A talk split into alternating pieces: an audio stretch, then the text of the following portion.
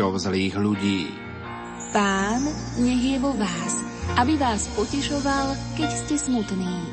Pán nech je okolo vás, aby vás obhajoval, keď vás cudzí napadnú. Pán nech je nad vami, aby vás požehnal. Tak nech vás žehná Pán aj prostredníctvom nášho vysielania.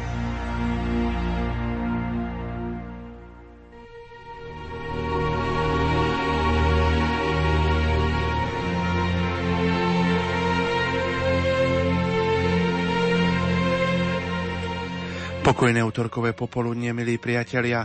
O tejto chvíle pre vás vysielajú majster zvuku Peter Ondrejka a moderátor Pavol Jurčaga. Dnes si pripomíname 139 rokov od narodenia Božieho sluhu biskupa Jána Vojtašáka. O 17. hodine bude v katedrále svätého Martina v Spiskej kapitule celebrovať svetú omšu spisky diecézny biskup Monsignor Štefan Sečka. Túto svetú omšu vám sprostredkujeme v priamom prenose. V končiacom sa mimoriadnom Svetom roku milosrdenstva sme si už pripomenuli 95 rokov od biskupskej vysviacky a prevzatia úradu spiského diecezneho biskupa Jána Vojtašáka a tiež 20 rokov od otvorenia diecéznej fázy procesu jeho blahorečenia, hovorí postulátor procesu blahorečenia Peter Jurčaga. Chcel by som sa poďakovať Rádiu Lumen za možnosť, ktorú nám ponúka, aby sme mohli poslucháčom približiť život a dielo Božieho sluhu biskupa Jána Vojtašáka. Tí starší, skôr narodení, poznajú veľmi dobre jeho život a utrpenie, ktoré verne a statočne znášal. Biskup Ján je pre nich vzorom a príkladom hodným nasledovania.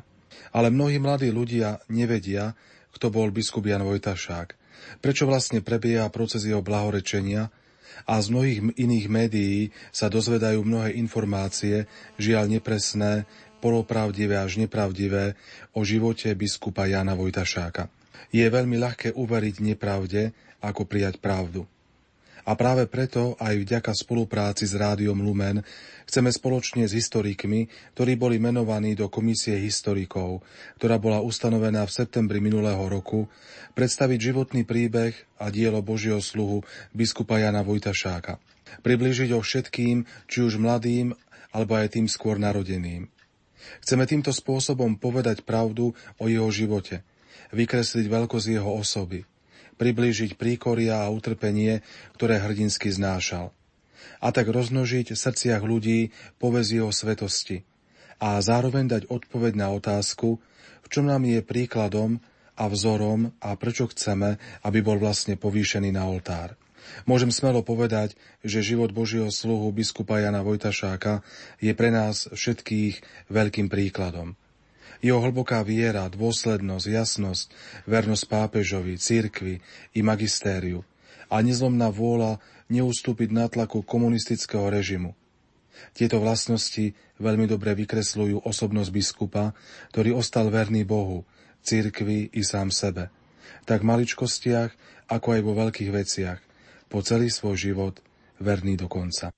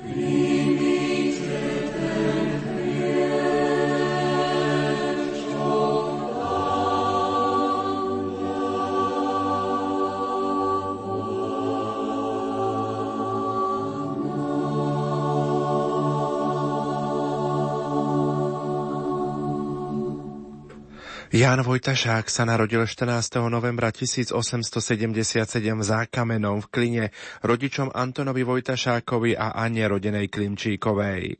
Sviatosť krstu prijal 15. novembra 1877 vo Farskom kostole. Jan Vojtašák mal 11 súrodencov, vyrastal v prirodzenom dedinskom prostredí vychovávaný rodičmi a miestnym kňazom, ktorý ho v 7 rokoch naučil latinskú ministranciu a potom sa pri ministrovaní doplňali spolu s otcom, ktorý bol kostolníkom, alebo s niektorým z bratov.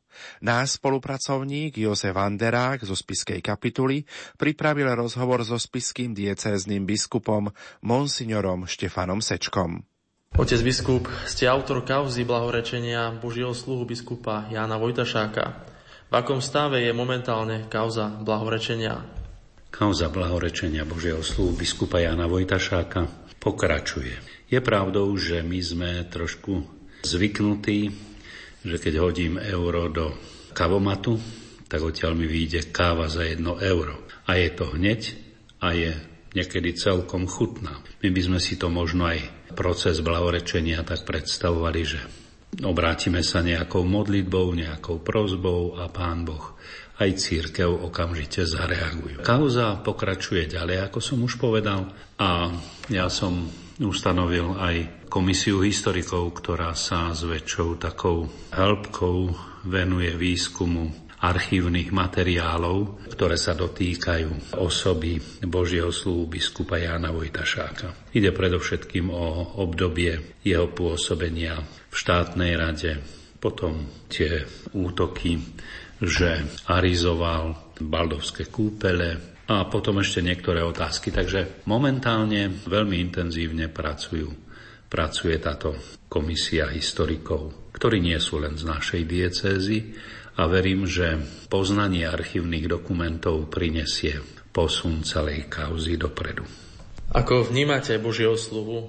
Tak predovšetkým musím povedať, že pre mňa ako jeho nástupcu je takou výzvou byť verný církvi, byť verný Bohu. Čo sa týka jeho osobného života, je jeho skromnosť, je jeho taká dôvera v Boha, a potom modlitba. Takže toto sú poviem také výzvy aj pre každého jedného z nás, súčasných kresťanov.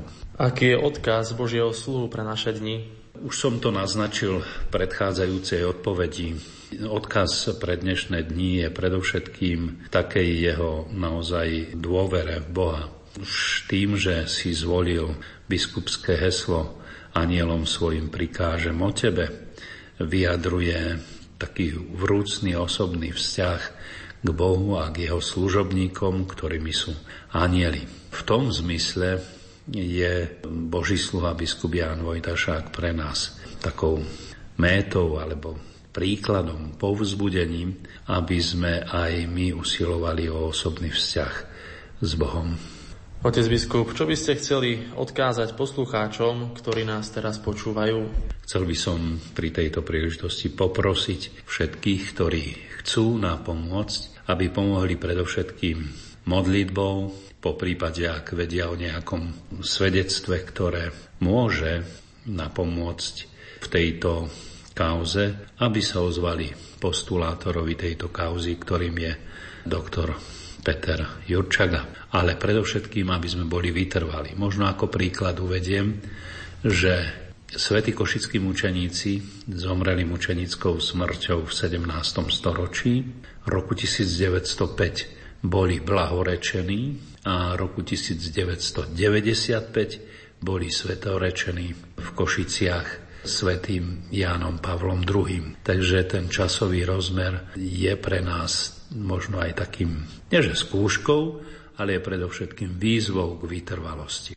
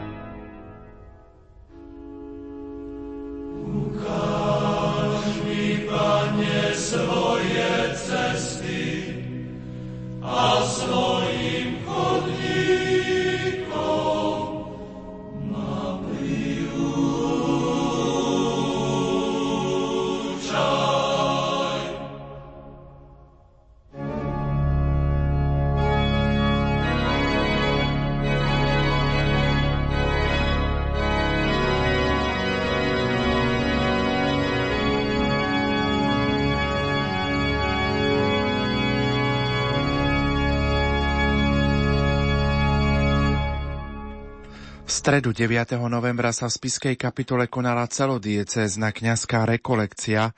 Diecézny biskup Monsignor Štefan Sečka prečítal aj dekrét pri príležitosti otvorenia jubilejného roka svätého Martina v spiskej diecéze.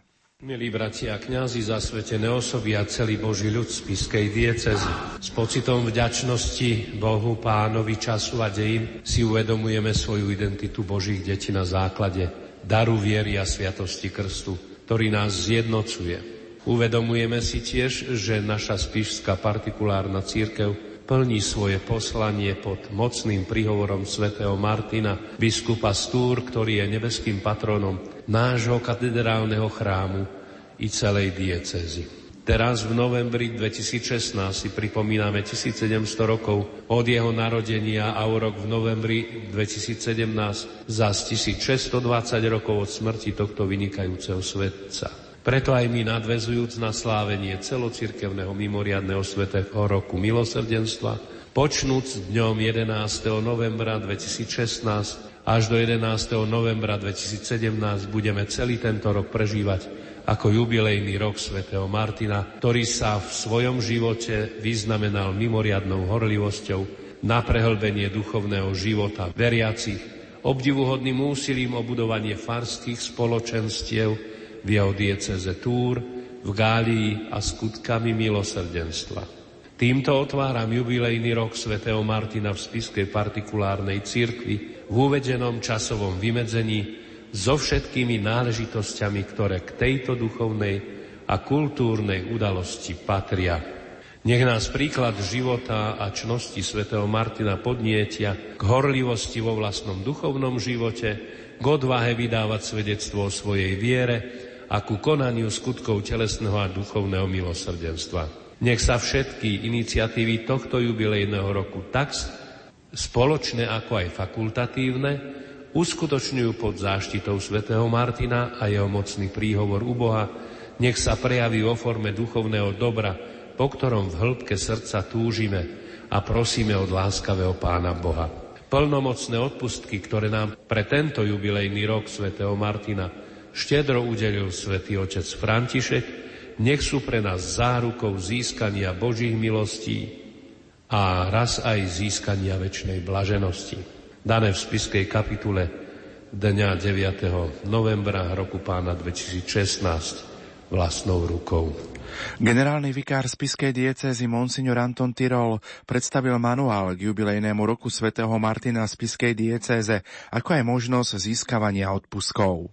Diecezný pán biskup vyjadril v úvodnom príhovore hlavný cieľ prežívania jubilejného roka slovami. Mojou najväčšou túžbou a očakávaním od tohto jubilejného roka je, aby sa v našej diecéze zintenzívnil zvyk pravidelne prijímať sviato zmierenia na prvé piatky, adorácia a prijímanie Eucharistie. Túto prioritu uvádza aj dekret apoštolskej penitenciárie, kde sa vyslovne uvádza ako podmienka získania úplných odpustkov toto. Nech veriaci so srdcom spojeným s duchovnými cieľmi svätého roka milosrdenstva navštívia spisky katedrálny chrám, alebo iný kostol zasvetený úcte svätého Martina, alebo akýkoľvek diecézny kostol formou putovania, tam sa nábožne zúčastnia na nejakom posvetnom obrade alebo nábožnom skutku, na prvý piatok ktoréhokoľvek mesiaca, alebo krátko predtým. Určitý čas nábožne meditujú pri eucharistickej adorácii, zakončiať s modlitbou pána, vyznaním viery a vzývaním Najsvetejšej Panny a svätého